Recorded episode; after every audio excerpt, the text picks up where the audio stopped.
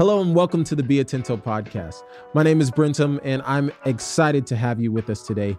I'm your host, and today we are in the Venture Voices series where we get to highlight industry experts in venture capital and the world of entrepreneurship. We're in for a treat today. We have Dallas Price from Forum Ventures. Dallas, how you doing today? Man, I'm doing great. Thanks so much for having me on the pod. Super excited to dive into things. Yeah, man, it's going to be amazing. So, um, we have got a chance to meet recently and go over a few things, but I want to hear uh, what you have to say and want the people to hear everything that's going on.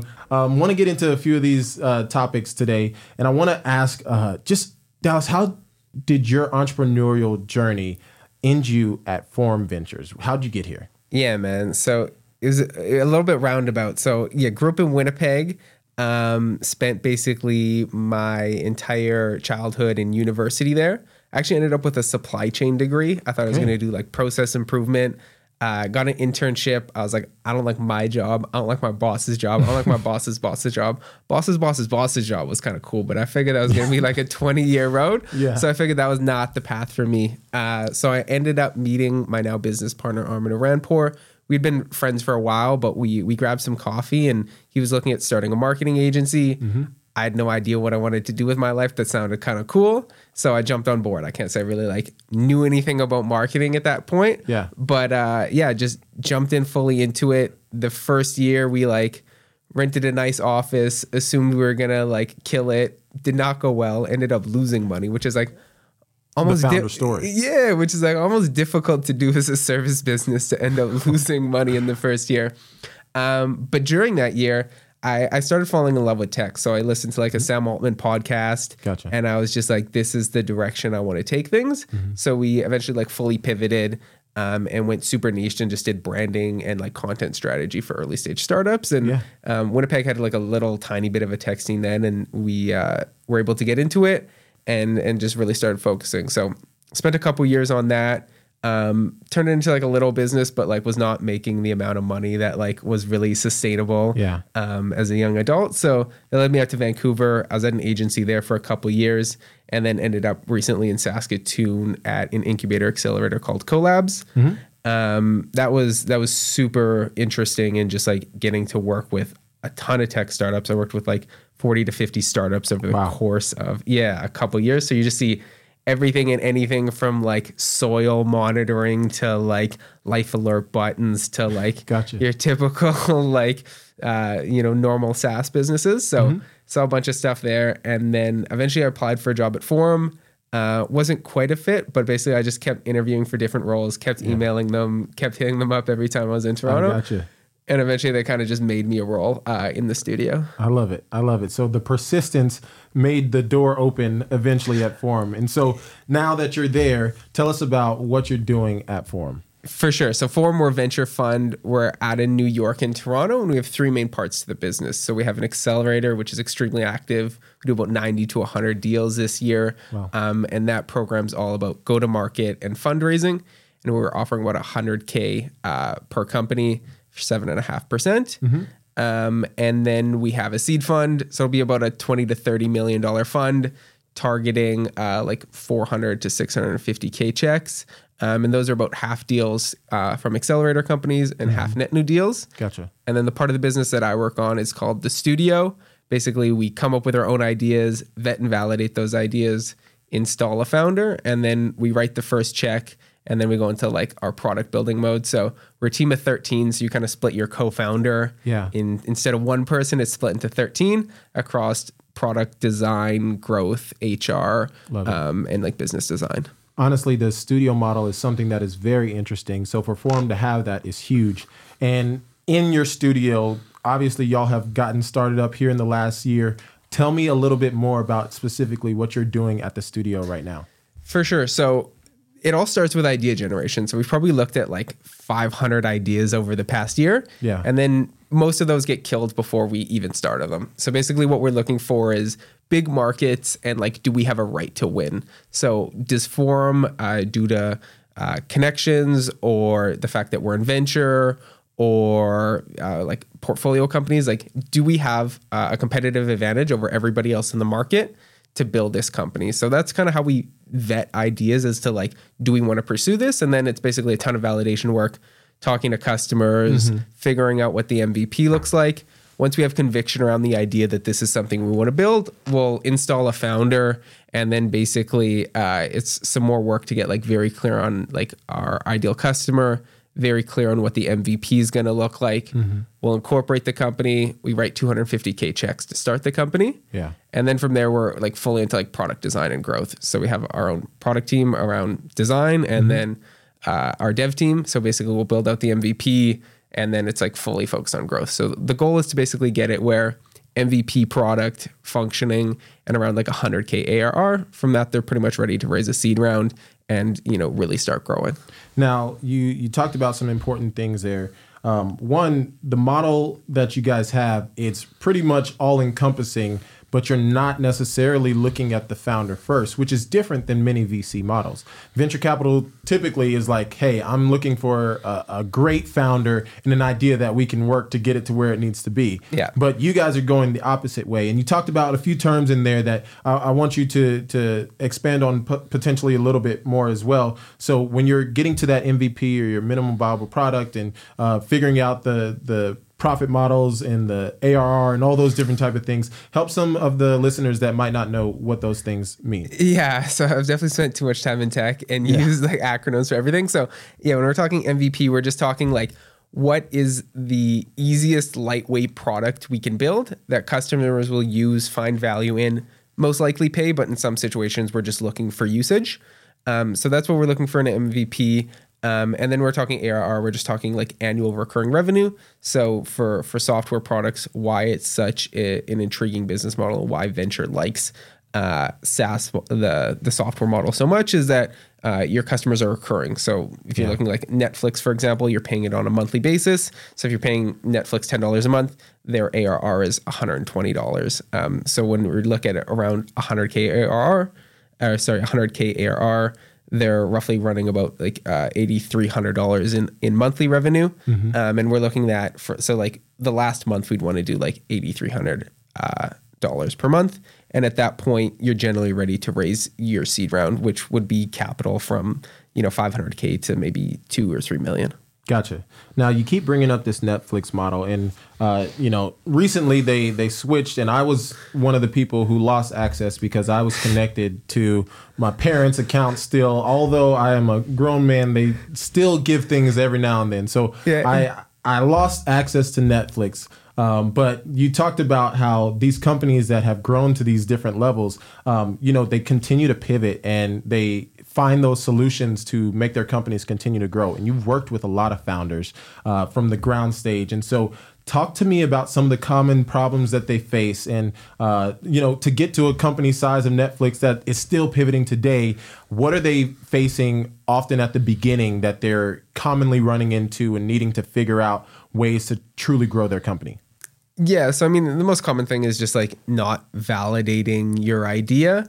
I think this has been like spoken on a ton, so I'm not going to go into that too much. But one area that I'm seeing definitely happen more, especially with like increased interest rates, uh, access to capital is lower. So just in planning out um, your timeline and your capital requirements to get your your minimum viable product off the ground. So people are looking at it like I need two hundred thousand dollars to develop the product. Um, uh, so I'll raise three hundred thousand dollars. We'll do you know fifty grand in marketing and then fifty grand in other costs.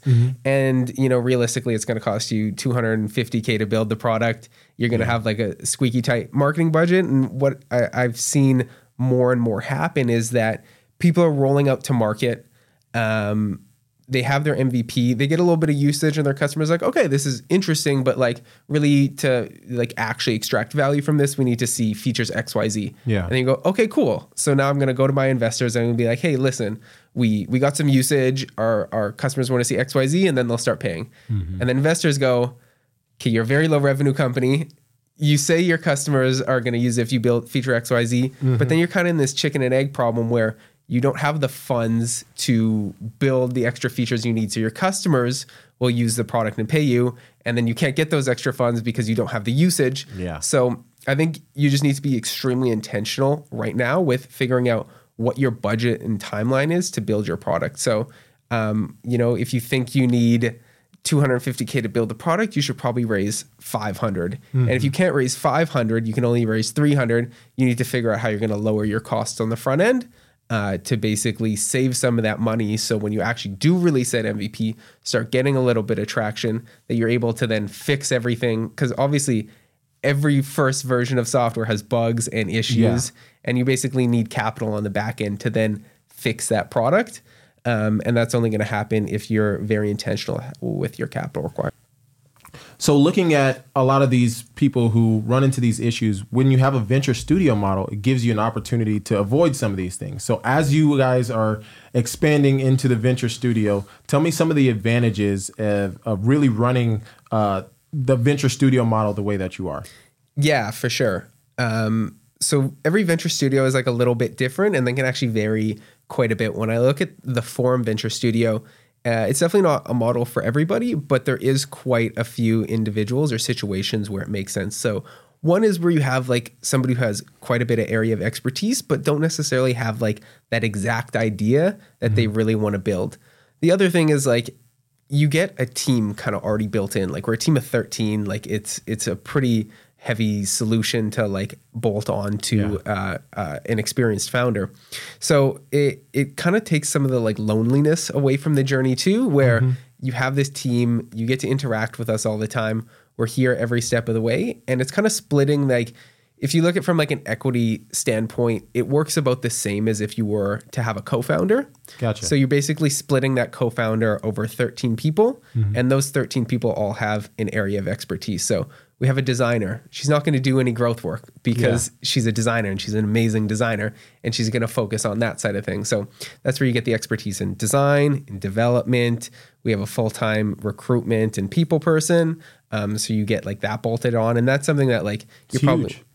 a hundred percent. And you're probably not going to need somebody to help you with recruitment for quite a ways down the line because we're always going to be there to to help on that side of things. I mean, if you end up hiring 20 positions, that's probably a little bit for for one recruiter, but uh, definitely in those early stages, um, it, it basically just gives you uh, a group of people who are very invested in your success and basically splits um, the knowledge of one very experienced founder into 13 people to help you out.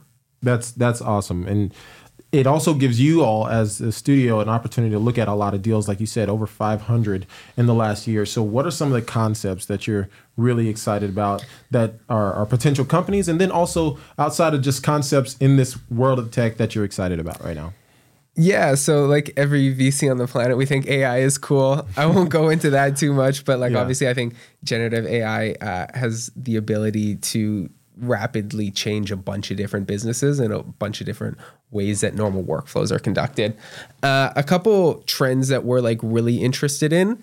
Um, with rising interest rates, uh, like the financial situation is looking extremely different. Obviously, like the collapse of Silicon Valley Bank and, and some of the other banks, and um, it's kind of created like a little bit of an unstable financial environment. But I think that unstableness will increase. I was talking to a CFO uh, just yesterday, and he's somebody who has been through uh, the 2008 recession. Gotcha. And if you look at a lot of the CFOs at especially early stage tech companies, you know, even if you've been in finance for the past 10 years, you've been operating in essentially a zero interest rate environment.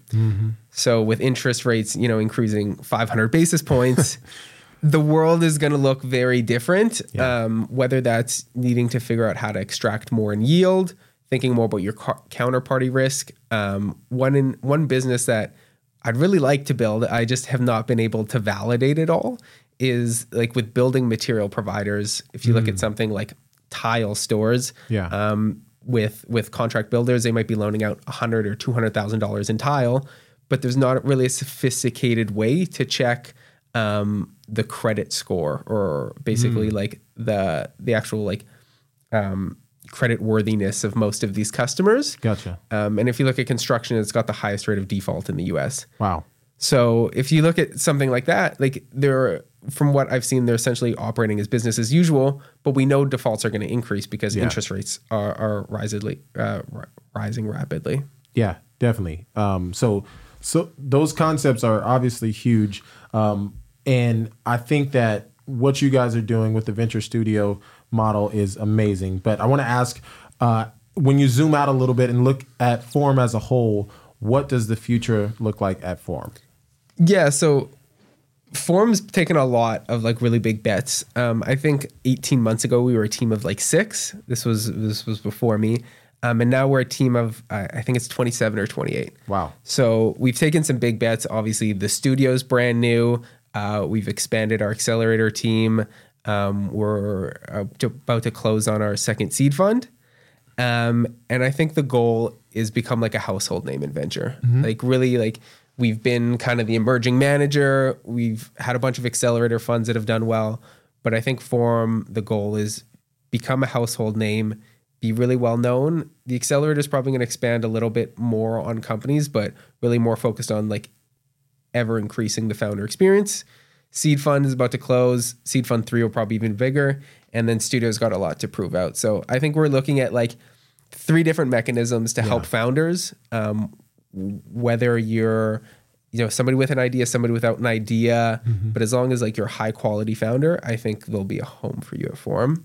And I think that we'll continue to expand that offering. That's awesome. So now Atento is really in step with Forum over Yeah. the last um, little bit. And so, I mean, again, 18 months ago, two years ago, our team was around 10, and now we're 20 something plus as well. and so we continue to grow in those same kind of um, same kind of ways. And I, I really have noticed lately that we've been uh, intersecting a lot more. So 100%. uh, that that somehow led you here in Tulsa, and I want you to talk about that journey, how you got here to Tulsa, and what's going on uh, with Forum in Tulsa and different things like that. Yeah, yeah. So I'm I'm fully remote. I've been fully remote for like six, seven months now. Um, so I spent like the winter in Peru and Colombia, like Beautiful. straight got out of Canada. I couldn't do the cold anymore. Yeah. Uh, and then yeah, I've been across like the southern U.S. and like mainly Canada um, over over the summer. Um, but yeah, Tulsa, like it's so funny, like especially like talking to anybody who's Canadian, or Mm-hmm. even the fact talking to anybody in Tulsa and they're like, "You're Canadian." You like you get a lot of just like very a lot of intrigue as to like what I'm doing here. Yeah. Um, but I mean, the number one thing is like the Tulsa remote program is crazy. Yeah. Like I don't think you can like underestimate what ten thousand dollars does, um, especially as a Canadian ten thousand dollars USD is like even more than ten thousand dollars Canadian for us. So yeah, like when I look at like remote programs, like it's got one of the strongest offerings like globally, um, and then it's really centralized. So um, you're kind of right in the smack dab in the middle of things. Like it's easy to get back to Canada. It's easy to get out to either coast. It's easy to get to South America. So I actually think it makes uh, a lot of sense for digital nomads to set up here. And I think that like a lot of people are moving here and like buying houses and stuff. But I also think it's like a great place to like set up as a digital nomad and basically be able to access, uh, you know, all of South America, all of the U.S., all of Canada. Now, I'm a little biased because I'm born and raised here in Tulsa. I love this place and I've always been here. Um, but I've been able to travel a lot of places as well. Um, and Tulsa has always been home. And I think what I've seen over the last five years, what you guys are bringing to here to Tulsa, as well as what's happening in the arts district and the tech scene as a whole, and even Black Wall Street, all these Yeah. things that are having resurgences um, are amazing and the timing is beautiful. And so I'm definitely a big component for Tulsa as well. Glad that you're here. Glad that you're doing work here and continuing to find things. And so um, before you go, uh, I want to just kind of wrap around uh, with two questions. Number one, while you've been here in Tulsa, what's been your favorite food spot? Because Tulsa has some hidden gems. If you, if you could think about uh, some of the places you visit over the last little bit, what are some of your favorite food spots that you got? Uh, I have. I literally cook me every single meal. so I have such. I have no good answers for this. Listen, that's a good quality to have. I, Yeah. I don't cook every meal. I, I eat out a little more than I should.